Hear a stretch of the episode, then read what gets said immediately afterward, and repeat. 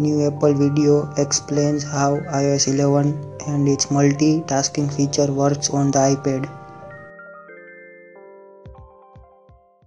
Apple's ARKit could be used for virtual cars, showrooms, and online sales.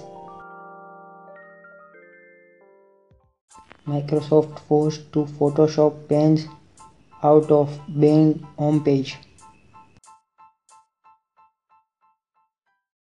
Skype's new mobile design arrives on the desktop for Windows testers. Instagram will now automatically turn photos you're replying to into stickers. An iOS 11 feature could let you quickly disable Touch ID and keep cops out.